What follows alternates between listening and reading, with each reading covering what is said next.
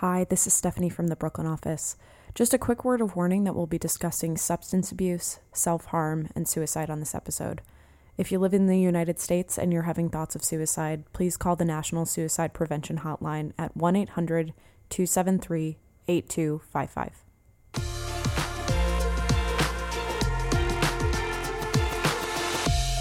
Hey, welcome to Music Made Me, the TuneCore podcast. I'm Nathan Barley Phillips, and I'm going to be your host on today's episode, which is broadcasting from TuneCore's UK office in London. Today, we're aiming to have a wide ranging discussion around well being and mental health in the music industry. Uh, working in music is more often than not a 24 7 lifestyle choice rather than your average 9 to 5 job. So, whether you're trying to make a living as an artist, or running an independent label, or producing tracks in the studio, or managing other artists, it's all too easy to push yourself to the limit and risk burnout. Today, we're privileged to be talking to Sam Parker, who is co founder of Music Support, which is a UK registered charity that provides confidential advice and support to anyone working within the music industry. And in today's podcast, we'll be discussing the best ways to achieve balance and prioritize wellness, manage time effectively, and hopefully avoid the possible health pitfalls of a life in music. Sam, welcome. Hi. How are you? I'm good. I'm good. Good, good. to be here. Thanks for asking me. No, you're welcome. You're welcome. So, first off, I'd love for you to tell our listeners a little bit about your history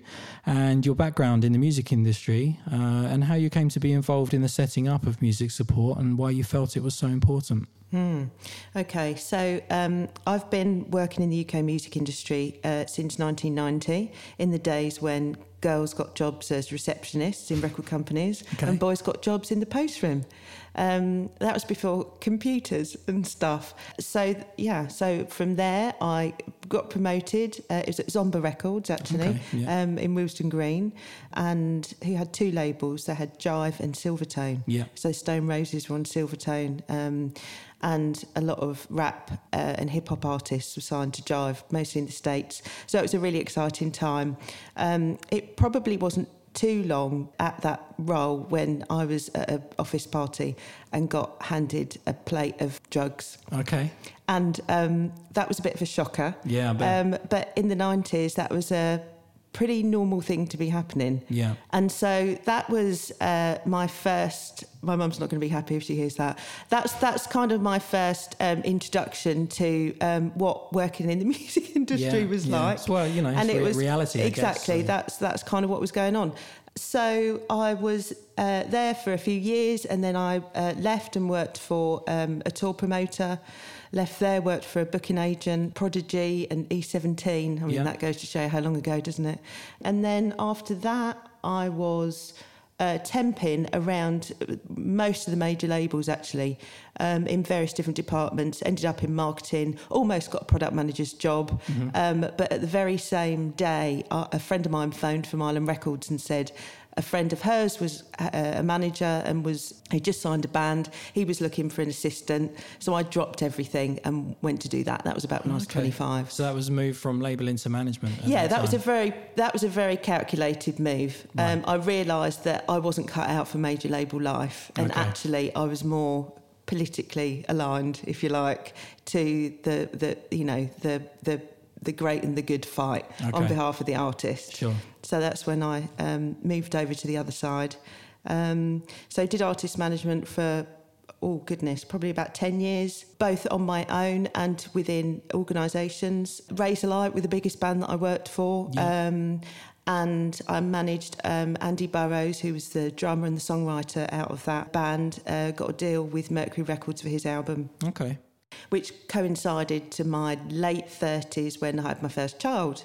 Right. Um, so motherhood came, and I realised that it was actually very difficult to look after well, let's say my management role was quite mumsy. Right. And most of the bands that I worked with were young men. So quite demanding. Yeah. yeah. So, you know, there was a lot of looking after, there was a lot of pastoral care, which okay. kind of happened and landed on my lap. Yeah. Um, and also, you know, to be fair, I was drawn to that as well. Yeah, I'm, sure. I'm, I'm quite good at that. And, uh, you know, the late night conversations about splitting up with girlfriends and I don't know where my passport is and I've got to go to America tomorrow and you know um, uh, everything's and you know what the album's bombed and and so on and so forth so um, I did a short stint as a makeup artist. I knew a lot of people in the industry, um, and so I, I, wanted to do something where I could earn some money, but I didn't have that massive emotional commitment. Okay. So I worked with a pop act for about 13 months,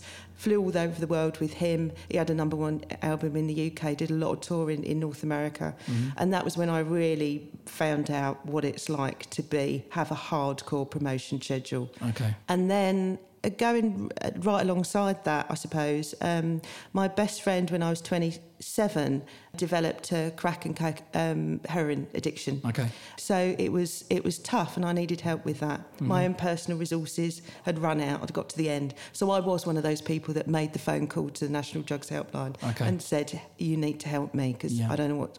I don't know what to do. Yeah. So all through my time in artist management, I was, you know, looking at my own stuff and how I uh, ended up recreating a, a family situation at home, which was eldest daughter with a family with historic generational issues okay. that needed in my view, managing. Yeah, sure. So, surprise, so surprise, of, I end up in artist management. Right. Okay. So, kind of before you really even were aware of it, you'd you'd actually kind of had first-hand experience of kind of managing some of these issues before you, you know, yeah, you, would actually yeah. identified that. For sure. Yeah. There's there's there's an absolute link between our family of origin stuff and what we do for a living. Yeah. In my mind, there's no doubt. Yeah. You know, and it's always an attempt at trying to solve or resolve some of those issues.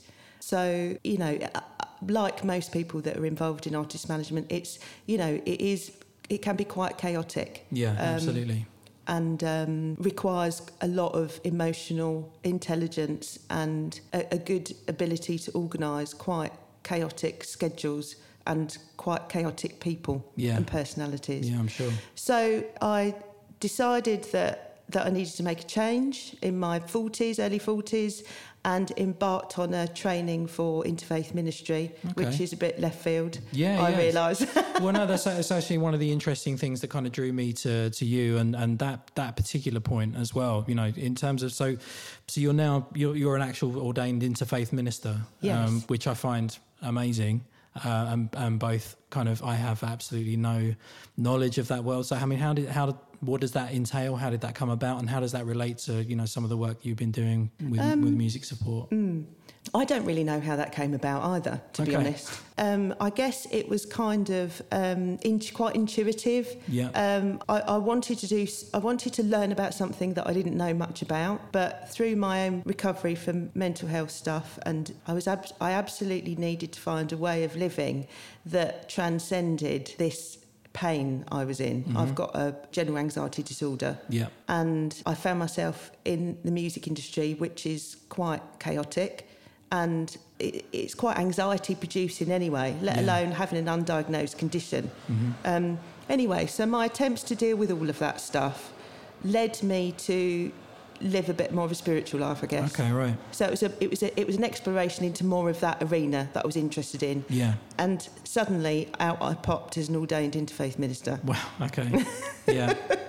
Yeah. And. I loved it. It was amazing. Great. So I mean, uh, what what does that kind of mean for your kind of day to day in terms of how you know how that comes into play? Does it is it is it just a, you know something that's that's there that gives you some kind of you know support as yourself as an individual in terms of the knowledge base it gives you and and that kind of thing? Or yeah, definitely. Yeah. I think for me, um, so a lot of people would um, become celebrants. Mm-hmm. So they would they you know baby namings, weddings, yeah. marriages, rites of passage. Yeah for young men, young women, and funerals. Mm-hmm. So, so passing through important stages of life. Yeah um, is marked by a ritual in most societies. Yeah. Um, and that's because it's important because it's a transition from one stage of life to another. And most organised religions require you to be a member of their congregation, if you like, in order to benefit from that holding. Mm-hmm.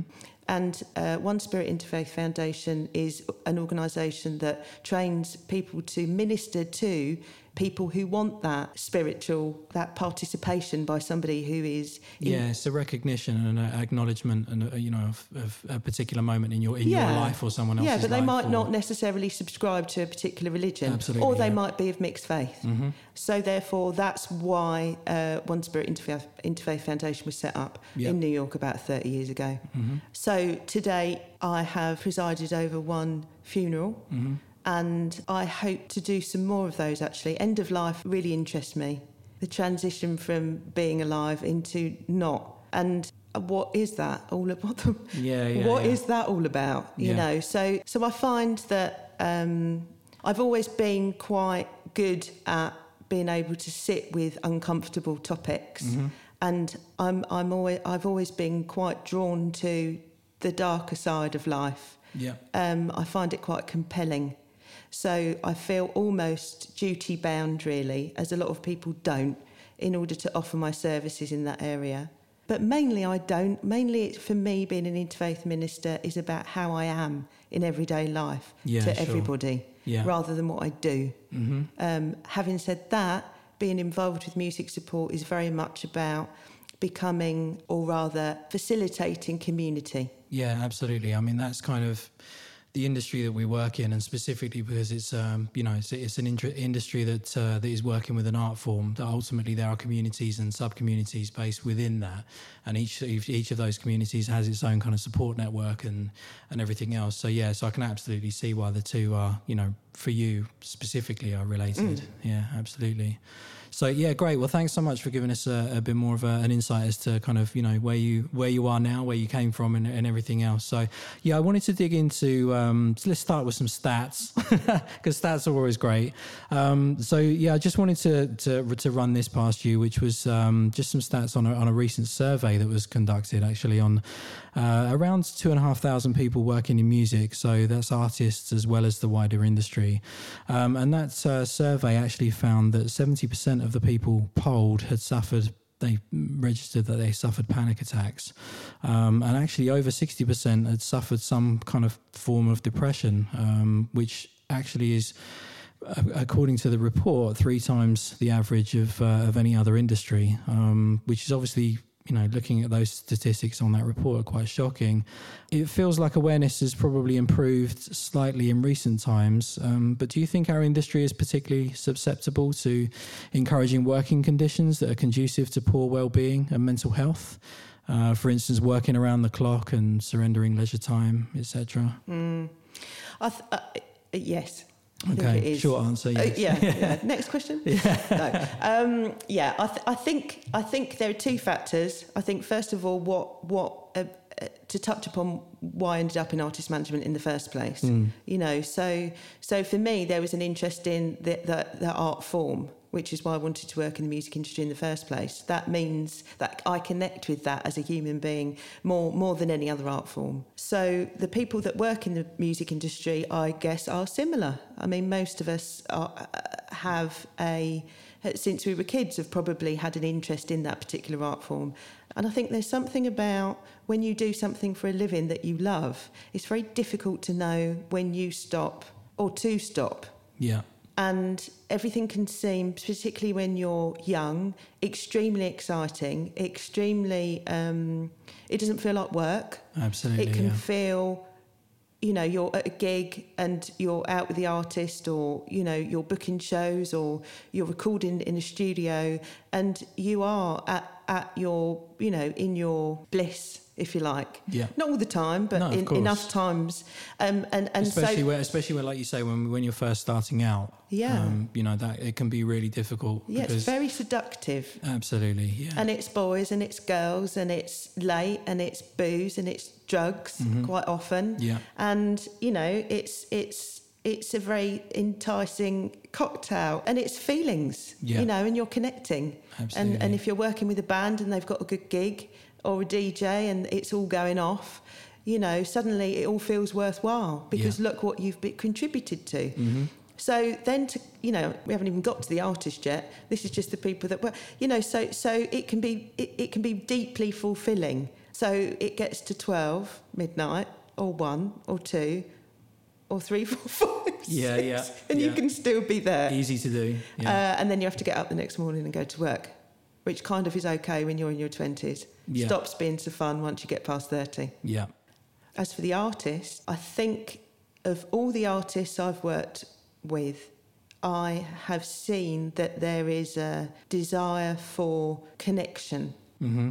that they have managed to foster through listening to music in their bedrooms. And then some go on to pick up and a guitar or, or, or you know, s- somehow a passion, a connection is created between their favourite music and themselves.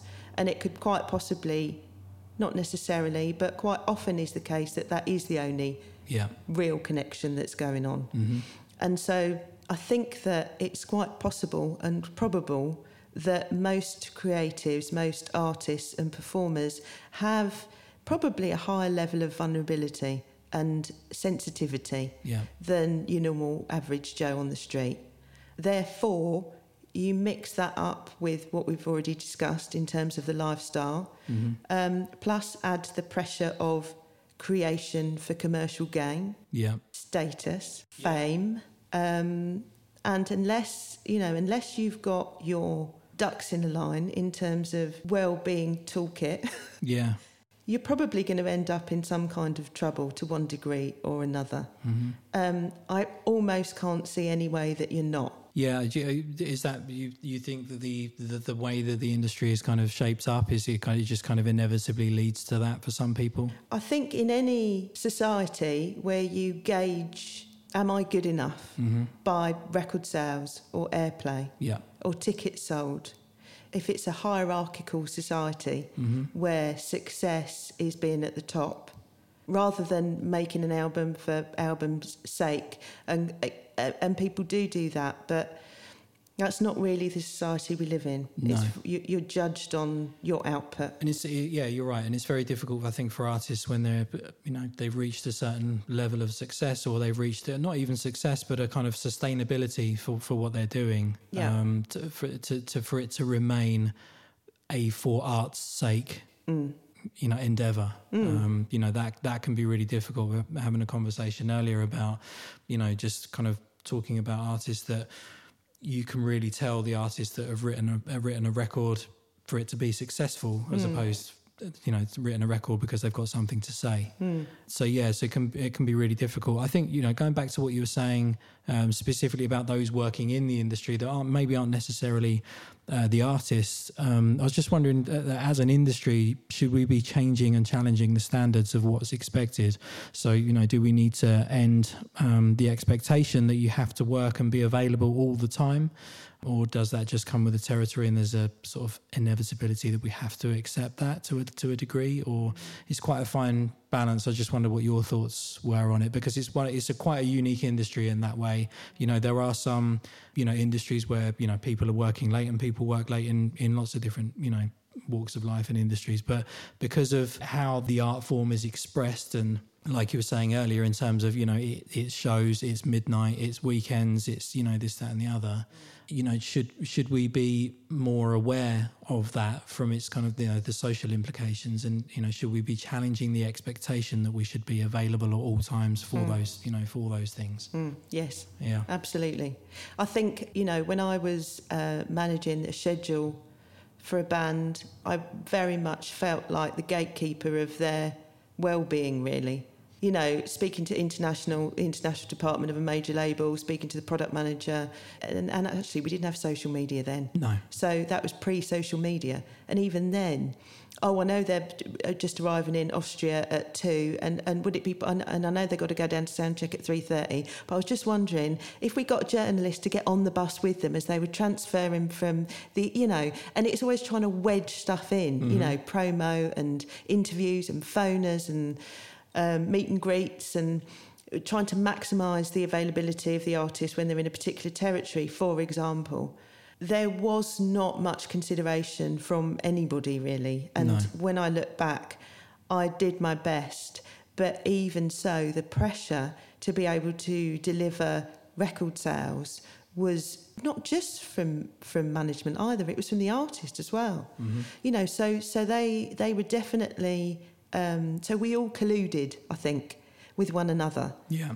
But now I think it's become obvious, really obvious to Yeah. everybody outside our industry that I think I think it's just risen in the collective consciousness Yeah. around the world, Western world, with with all of us that actually it's not okay Mm. for that just to. It's almost like capitalism has come to its yeah, no, peak. I think yeah, absolutely. I, I think that push, um, push, push, push, push for productivity Yeah. across the board is now not okay. No, and I think that you know there've unfortunately you know there've been some quite high high profile casualties. Of course. Um, you know of of that, and I, and I think that you know not only you know the people that are kind of working behind the scenes, um, but also you know kind of frontline artists, which of course you know they're the ones that pick the stories up that then get that message home. You know a little bit more about the increased kind of you know pressure that was you know put on them to deliver um, you know, and everything else. I mean, do you think that there's still a a bit of a taboo around mental health in the industry? Um, attitudes seem to be changing slowly, um, but do you think that uh, artists and others working in the in the industry are still afraid to speak up for fear that it will jeopardize their careers? Um, you know, for instance, do others in the industry see someone that's that's spoken up as uh, you know about their issues as damaged goods? Have you seen examples of something like that kind of firsthand? I think there is a pressure from artists to deliver what everybody expects them to deliver and what they've been dreaming about since they were eight mm. to deliver. Is that what I think the I think the real I just wonder are people kind of scared, you know, are artists kind of if they are dealing with issues, are they are they scared to mention it either to in a in a kind of public forum, um, or not not only that, but just you know to their manager or you know to their to their label manager. Or to I think the product manager always or- knows what's going yeah, on. Yeah, I think you're right. I I think, think the manager always knows what's going But- but on, do- and if you've got a good A and R person, they'll probably have a clue as well. yeah, of course. would be But do, really do they talk about it in a kind of wider arena in terms of kind of trying to get that person help, or do they kind of try and hide it away for fear that it's actually going to jeopardize them as a product? I think what would be, I think the latter. I think I think that the the competition is fierce, and the fear is is that if I can't do it, somebody else who's making the album and they're in a similar genre and they're going to get there first. Yeah. So this this kind of idea of. Um, and to a certain degree, it's true, I guess. You know, there's only so much space in the market for, you know, your top rock band, your top DJ, you know, the, uh, whatever genre it is. Yeah. Um, so there's a, a lot of competition, um, and there's only so many pounds available in a market to spend. So, in in those terms, if that's how you want to judge your success, it's it's going to be extremely pressurising to be able to to not think that it's saying I've got to take six months out is not going to go down like a lead balloon. You know, you've got a you've got a, a release schedule, and everybody needs to stick to it, come hell or high water. I think what would be uh, amazing, and I think is yet to happen, is if the artist would, or the manager and the artist would feel confident enough to have the conversation with A&R. Okay. And then for A&R, more importantly, to be able to conversation with the marketing director Mm-hmm. and say, actually, do you know what? This album isn't going to be out October, three months, you know, the ideal album release time. Yeah. It's not going to be out until next October. So just making that call on behalf of that Yeah, person, and then the the, labels- well-being. For sure, and then the label's going to have to look at their finances, aren't they? Yeah. And their, their, you know, and, and then work out what that means, not Yeah. to have that income. But but as long as it's driven by the label's projection, Mm-hmm. finance projections, then it's going to be very difficult for people to do that. Yeah, Unless you're a big artist and you can say this is happening, Yeah. and if it isn't, uh, and it, and that's that, and too bad. But there are very few artists that will be able to do that. yeah, absolutely. The other thing I was thinking about is whether you uh, whether you think people find it difficult to talk about their illness sometimes if they are, if they are suffering because it's it's not a visible thing. So you know, for instance, if I break my leg, I can go to the hospital and get it fixed, and it's like a visible kind of problem or a visible ailment that I had. Um, but yeah, if you know, if if if something inside is broken, Yeah. it's less obvious. Yeah. Um, you know, or if it's not not, you know, you're not operating as you should be. Um, it can be probably a little bit more difficult to ask for and receive the help that you need. Yeah, I just, I mean, I, I guess I just kind of wonder whether that plays into people kind of, you know, feeling like they can't bring it up because it's, you know, it's not a visible, tangible thing. Um, do you th- has that been the case in your experience? Or Well, certainly with the music support helpline, people only call when they're in crisis. right? You know, they don't call uh, preemptively. No. They call when the what's it's hit the fan. Mm, Um, and so uh, that probably tells us something yeah. about what's going on. The other thing is, is that I think it can be really, really difficult to even understand what's going on yourself, let Yeah. alone be able to articulate that to somebody else. Mhm. I mean, I didn't get diagnosed with anxiety disorder until I was ooh, early 30s. Yeah. So I spent the whole of my 20s and the first couple of years of my 30s thinking that, I don't know what I thought. I just used to smoke a lot of weed Okay. um, to bring myself down. But I didn't realise I was self medicating. Right. Um, so it wasn't really until I saw the right person that was able to tell me that I've got, I spend so much of my time on, on fight or flight in an anxious state with cortisol and adrenaline pumping out that I crash and then I have and then I feel depressed. Yeah.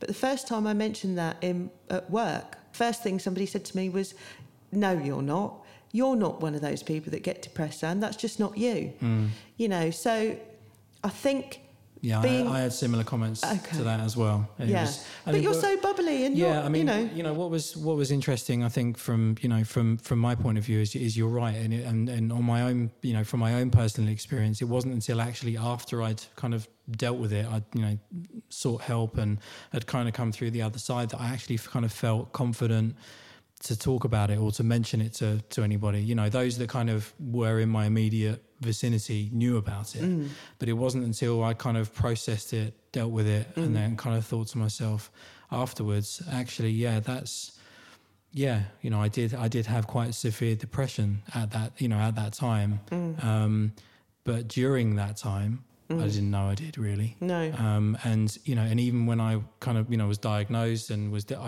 I couldn't really, fe- I didn't really feel like I could kind of talk about it in any way that I knew how to, because I didn't know how to quantify it. I was, I had no idea, you know, kind of what it was. So, so yeah, so it's kind of, I think it just makes it that little bit more difficult for mm. you know for people to kind of to come forward because, as you say, quite often they don't know that that's what it is or mm. that that's what they're dealing with, and once they, even when they do know, mm. they're not sure how they should deal with it, um, you know, and what the best steps are. So, yeah, it can be quite difficult. Well, it is because you're not talking about you can if you've got a broken leg, you can you know you phone up work and you say I've got a broken leg, and everyone Yeah. kind of knows that you're going to be in a cast for X amount of time. Yeah. People know enough about it to be able to contextualise it. If it, for a lot of people, because and also the language, you know, society needs to look at. Oh, I feel a bit depressed today. You know, we, we, we're very flippant about these kind Yeah, of terms. it's kind of- it's or kind I'm of a bit OCD. it's- you yeah, know, I'm I- a bit this, I'm a bit that. That's really funny. I had that OCD conversation earlier with with somebody here, um, and it wasn't until actually, a, again, a, a friend of mine years back actually had full blown OCD, and that's when I realised, oh. That's OCD, Yeah. you know, and, and I've never said that again since, you know. Yes. So you kind of realise that actually, like you say, you've kind of got these off off the cuff, Yeah. you know, remarks where you know, I'm bit depressed today or whatever, and actually it's not quite the same. And it, although it's obviously it's difficult to kind of to judge, and and who are you to kind of judge? But um, yeah, that can be a really difficult call. Yeah. so yeah, if I if I if I could say I've got depression and it looked like an apple and that was an understood thing, then you would know. Oh, you have an apple in your head, and you'd Yeah. go, oh, that's what's going on with Sam. Okay, well maybe she might need to, I don't know, come in a bit later, or maybe she might need to have some time off, or Mm. perhaps we'll do a two day back to work, or perhaps we'll ease off of the recording schedule, or we'll try to help um, that person to work through that difficult time. Mm. But you know, it, it, it, it's an apple to me. It's an apple pie to you. I'm not even going to go on with this analogy. but but you know, it looks like something different Absolutely. to everybody. So Yeah. no one's got a clue, and that's that's a barrier in the first place. Yeah, yeah, definitely. Yeah, I mean, so focusing on artists specifically, um, going back to something you touched on earlier, I wanted to kind of talk about that that pressure of uh, perception and, and making it and, and being successful. Um, looking at kind of uh, artists in their their early stages, especially, um, they can feel like they're putting a lot in but not getting much back. Um, it can be really hard to kind of manage your own expectations at the best of times, I think. Um, but when you add to that the natural pressures and uh, environment that, that music inevitably, uh, inevitably brings, um, usually for those people, it's kind of you know working a regular job uh, and and and you know ultimately trying to then you know be productive and creative and and have irregular kind of hours in the in the practice studio um, you know increased time away from from family and loved ones when they're you know when touring. And even when they're touring to have that kind of have to kind of cohabit with with other people for long periods of time um, it's kind of quite an unhealthy can be quite an unhealthy mix if you kind of you know try and juggle all those things at once. And I think the other thing is, is that all of that time and effort is usually at that stage for for very little return. Mm. It's sort of you know it's either low income or no income. Uh, obviously, recognition and affirmation is kind of subjective um, and looks different for everybody, like we've just said. Um, but I just wondered if you've got any kind of advice for artists that, that might be juggling those kind of pressures. Um, just maybe some help in, in ways they, they can kind of manage things successfully uh, in those kind of early stages. Mm. Well, it's interesting because I'm married to a songwriter mm. and he has to write songs and play the guitar like he has to breathe and eat. So it's it can be quite difficult to fit that into a working day. I think that there absolutely has to be a few key things that you need to do. You do need to get enough sleep. Yeah. You do need to be turning up for your relationships. Yeah. I think there needs to be definitely a break from a creative period and probably come in put, put you know to have a um, a period of time where you say okay that's enough for today yeah so do you think it's actually quite productive to to try and give yourself some kind of almost like a life schedule as well as you know, a kind of creative schedule but mm. just to sort of say you know look if if these are the things that you kind of value in your yeah. life, i.e., relationships yeah. with with loved ones or with kids or yeah. you know your, your partner or, or, whatever it happens to be, bearing in mind that you've got to kind of try and work a day job as well as you know be creative and, and, and, and, go on tour or you know even doing weekenders you know weekend shows and that kind of thing. Would, is, would you think it's kind of beneficial to try and have some kind of schedule, some kind of time? Well, know, first man- of all, it's unsustainable. Yeah, yeah, it's unsustainable. Yeah. So you can do it for a period of time, then you have to take a break. And, uh, you know, it's almost worth writing down what are the top five things that are important to you in your life. Okay. Um, and then making sure that you apportion some time. I mean, that could be over a period of a year. Yeah. That could be over a period of the week, the working week. That could be a, a, during the course of a day, whatever time period that is you know, it will be good to make sure that each of those, you know, you've, you've spent some time in each of those areas. Mm-hmm. But I do also understand the overwhelming, you know, need to create. I mean, it's funny because my husband, for example, is not a late night songwriter. Okay. You know, he goes into a studio at nine and, and finishes at five and then comes home. You know, so you can yeah. actually make it into um, to have normal hours. Although I appreciate when people at the beginning Having said that, when you're young and you're at the beginning, you don't have a whinging wife like me phoning up saying, When are you home? What's for tea?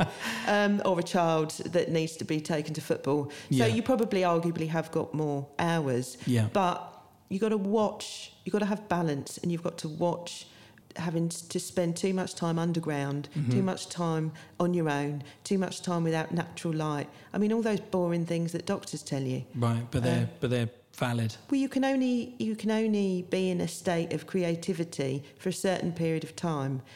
Just sitting in a studio eh, trying to be creative is not actually productive. Yeah. So you've got to look at when you're productive. It might be early in the morning, it might be late at night, but yeah. then work that in. So doing some kind of self-analysis about actually, I mean, I've, I've seen this in kind yeah. of, you know, in, in kind of work, general workplace reports and, and how, the, you know, employment law is, is kind of, you know, factored in at the moment because people have create you know are naturally creative at different times of the day. Yeah. so and so you know there's talk about kind of bringing in legislation to allow for that and you know and that kind of thing. So yeah it is it is fascinating because you know f- for me personally I was always really creative really late at night and it would be that kind of time when actually everyone was in bed, Mm. and then I would get the headphones on, get the you know, my home studio going, and I would Yeah. be there till like three in the four in the morning. Yeah.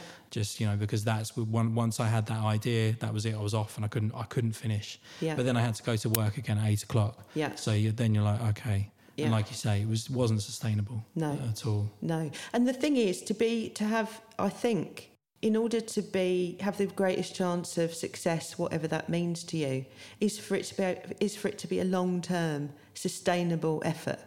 Because at the end of the day you need to have a body of work, you know, and and the quality of that is often I think tied in with the uh, of how connected and present you are in that moment. So you actually might be only very very productive for two or three hours. Yeah. Um, but if you spend six hours in the studio, you know, making tea and Yeah. messing about, it's probably do a time diary is actually quite good. You mm-hmm. know, just to figure out actually to, to to write it down and then have a look at when you were most creative. Because when you think you are, how much time you're spending some, on something and what time you actually are spending on can be quite shocking. Yeah, absolutely. Yeah, that's great. I, I, so, one of the other things that I know that you've been uh, doing over the last couple of years with your work with music support, which I'm fascinated to, to kind of find a little bit more info about, is um, you coordinated a series of uh, safe spaces um, and safe tents actually um, at uh, shows and various festivals. So I think you did some stuff at uh, Glastonbury. Um, did you and Reading Festival maybe and, and that kind of stuff? But um, yeah, I, I just be interesting for me to know kind of how you, I guess, identified that there was a need for something like that, um, and and then you know, kind of on the day, what does that look like, um, and and what conversations happen with it, you know, within there, and and what, um, ultimately, what what was the what was the purpose of those kind of safe spaces at, at events and, and shows, and and are they effective and successful? Well, the reason for having them in the first place was that backstage at a festival, um, and we did 12 last year and we did 12 this year. So it was our second year of doing them this year. Obviously, we didn't do Glastonbury this year, but we did Reading and Leeds, Wireless, Isle of Wight, Download, blah, blah. And the idea behind them was having somewhere to go backstage for the artists and crew, anybody who was working on the festival site really, that wasn't full of madness, Okay. festival madness. Yeah. So somewhere to go and sit and have a coffee rather than going to the beer tent or the, you know, press lounge or the tour bus or just sat on the grass. For there to be people there who were, who, and the people that are there are volunteers from the industry um, who give up their time freely. Um, have also been on a couple of weekends of training Okay. to be able to um, pick up some skills about how to be able to listen to people. They might be fed up. They might have mental health issues that they might not want to share with their band members, or it might be the crew, and they don't want to. It's a confidential, safe space, really, Okay. to let off a bit of steam. And also, we host um, AA meetings there as well, Oh right. or, uh, and NA meetings. yeah. And for a lot of the uh, international artists, particularly US artists, they really appreciate that. Yeah. Um, I think the Grammys is only the only other place that that happens. Right. Okay. So for people that are in recovery, it's nice to be able to go and do something rather than just watch everyone. Yeah, absolutely. So, I mean, did you did you find that the the uptake for those kind of spaces was was quite good, or did did you find that kind of the the people did come there actually for the majority just to kind of you know get some some quiet time, or did you know did you sort of have a mix of that and people that genuinely thought actually there's someone here that can help me and you know that it would be good to talk. So there, what what's happened with the safe tents is similar to what's happened with the helpline. In other words, really the only people that approach us at the safe tent are people that are in crisis. Right. we kind of thought people would use it as more of a social area, um, but they don't. And I think that probably speaks to something around it being a last resort still. The thought of going and having to speak to somebody who they don't know. Yeah. And I think to a degree we're, we're going to be rethinking those spaces a little bit for next year. The handful of people that have approached us really have been in trouble Right. and we've been able to deal with that and really have been in crisis. Yeah. So the idea that there, there wouldn't have been anything there would have been quite worrying, Yeah. However, they, th there's definitely a reluctance to hang out in that kind of space. Yeah. What what it does work really well with actually is people that are that are in recovery Right. from alcohol and drug addiction. Okay, so it kind of gives them like a, a space. What that- we've actually found is that they're absolutely chuffed to bits to be able to have somewhere to go. Yeah, that isn't the Um, bar. exactly. That isn't. Yeah. Yeah, sure. exactly. So it seems to be working for the people that have made that That's step into um, into into. They've had a problem with drugs and alcohol. Yeah. It's not seeming to connect as well with people that aren't. Yeah. However, what it does work really well as is a promotional tool hmm because what has definitely happened is that the calls have gone up over Yeah. the summer period. Great.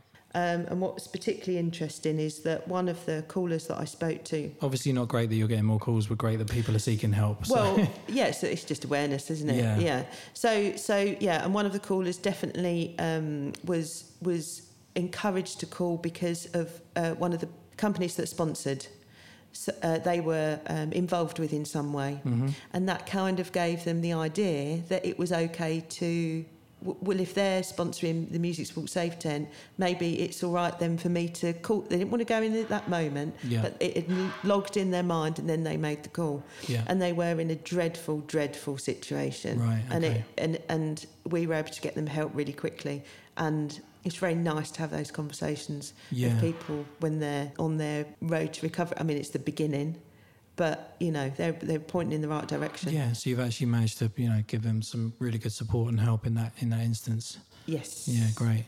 You mentioned uh, the crisis support as well, and I think I read somewhere that you you had some experience with dealing with people that, that needed some support after the uh, the bombing at Manchester Arena for the Ariana Grande concert. Is that? I mean, that that kind of you know that's kind of quite a raw, Hmm. um, kind of direct crisis support that, that you're offering there. So that's that's something that you've kind of ex- had experience of in your day to day as well. Yes, we have a crisis team we can mobilise quite quickly, actually. Yeah. Um, but thankfully, it's not been used that often. no. Uh, in fact, not at all this year. Mm. But yes, after the Manchester Arena bombing, we got a call to see if we could go and support the crew, most of which were from America Yeah. and who were holed up in a hotel in London. Right. And they'd had to leave the Yeah, just not, Scene. not knowing what to do or no what- toothbrush, no no. underpants, no bag, no suitcase, no nothing, Mm. and been evacuated. And they couldn't get back because it was a crime scene. So they were stuck, no passports. Obviously, their family were extremely worried about them. Yeah, of and they'd just seen, heard, and experienced something unimaginable. Mm. And so, for some some of those crew members, uh, well, what we were able to do was to go down to the hotel with some trauma experts and administer a bit of sort of first aid, really, as it were, Yeah. for trauma. And it was really good to be able to help. It, it was limited the amount of help because, as you can imagine, that sort of trauma experience is going to take a long time to recover from. Yeah. But what we noticed was that any kind of trauma that had happened to the crew before, stage collapse or such like, it re triggered that as well. So a lot of them feeling extremely vulnerable and overwhelmed. Yeah.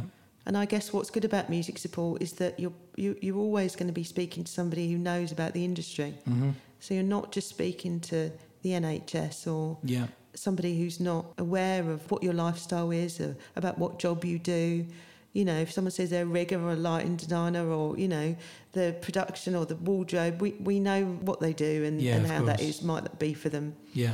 So that's what's really good about the sort of services we offer, I guess. Yeah, definitely. That's great. It's great to hear. So yeah, I just I I guess wanted to sort of try and wrap up a little bit now. But yeah, obviously you guys are offering kind of you know great support to, to artists and, and, and a lot of other people that are working in various parts of the industry, which is great. But yeah, I just I just wondered if we could kind of finish up with looking at a kind of probably just a, a fairly wide kind of question, and that's just what can we be doing from an industry perspective to try and kind of prioritize wellness in our day to day, as well as spotting symptoms early on and helping, you know, friends and colleagues and artists that we work with. Do you think we need to try and become more preventative rather than reactive? Um, and if if so, kind of any tips or advice that you can give on that? I think it would be really, really helpful if people if all of us had a understanding of what the difference is between I feel, you know, a bit depressed, I'm Mm. making quotation marks, um, and what actual depression is Yeah. and what it feels like. Um, so for all of us to get a bit more clued up Mm. about what is within the realm of normal and okay, Yeah. and it will pass, and what is in the realm of, of clinical, and you need professional help. So yeah, so that that would be a good start. Yeah. I think to be aware that we can't just stick our fingers in our ears and or close our eyes to the difficulties that artists have in being able to promote their work and being able to create their work. And I think we really need all to be, everybody involved needs to be more mindful about how that might be for that individual Yeah. and actually how they might not have a voice. Mm-hmm. So um, also uh, to be able to spot mental health crisis as well, and to be able to look out for one another. Yeah, sure. Uh, do you do you have any kind of immediate advice for anybody that might be listening to this podcast that, that might be suffering with anxiety or depression or suicidal thoughts? Um, you know, or even you know somebody that, that knows someone that is. Is there is Yeah. there a kind of any direct uh, advice that, that they can you know sort of get today from you Yeah. on that? Go, if it's somebody else, go and ask how they are. Yeah. I've noticed a change in your behaviour. Might be a good start, and I'm just wondering, are you okay? Right. So you could open up a conversation that way. I think wrote a few notes here actually about depression, Mm. negative automatic thoughts. You know, so depression isn't about feeling a bit down. It's about a prolonged period of ne- negative automatic thoughts, a sense of being hopeless and helpless. Yeah. and having very low energy. So they're the kind of key factors. And anxiety, people tend to avoid. They start avoiding social situations or meals out or friends, family. Mm-hmm. Um, and I know this quite well. Being in a constant state of fight, flight, or freeze. Okay. You know, for the normal fight, flight, freeze reaction, it goes up, peak experience. You know, oh my God, something's happened in the street. You know, or my purse has been nicked or whatever. But then eventually you'll come back down again to a sort of normal state. Mm. And with anxiety, you get kicked up to the peak level where the cortisol and adrenaline is just being pumped into your system, but you don't come down. Yeah. You keep getting re triggered and re triggered and re triggered Okay. to the point of exhaustion. Yeah. And suicide, yeah, suicide is about despair. Mm. Suicide is about pain and wanting the pain to stop. And it can be very difficult for somebody who is in a constant state of emotional pain Mm. to be able to have uh, have any perspective over that. So it's very useful for somebody else to be able to engage them in a conversation who, who genuinely cares about them Yeah. and ask them how they are. And quite often, it's it's it's a good idea to say, "Oh, have you thought about suicide?" Mm-hmm. Ask the question, Yeah. Absolutely. and they, they they will say yes or no, and then talk about that a bit more. yeah. I think avoiding it, and I think tiptoeing around the edges. Um, it's actually counterproductive. I think so. Yeah. I think if somebody's thinking of suicide, you need to know where they're at with it. Mm-hmm.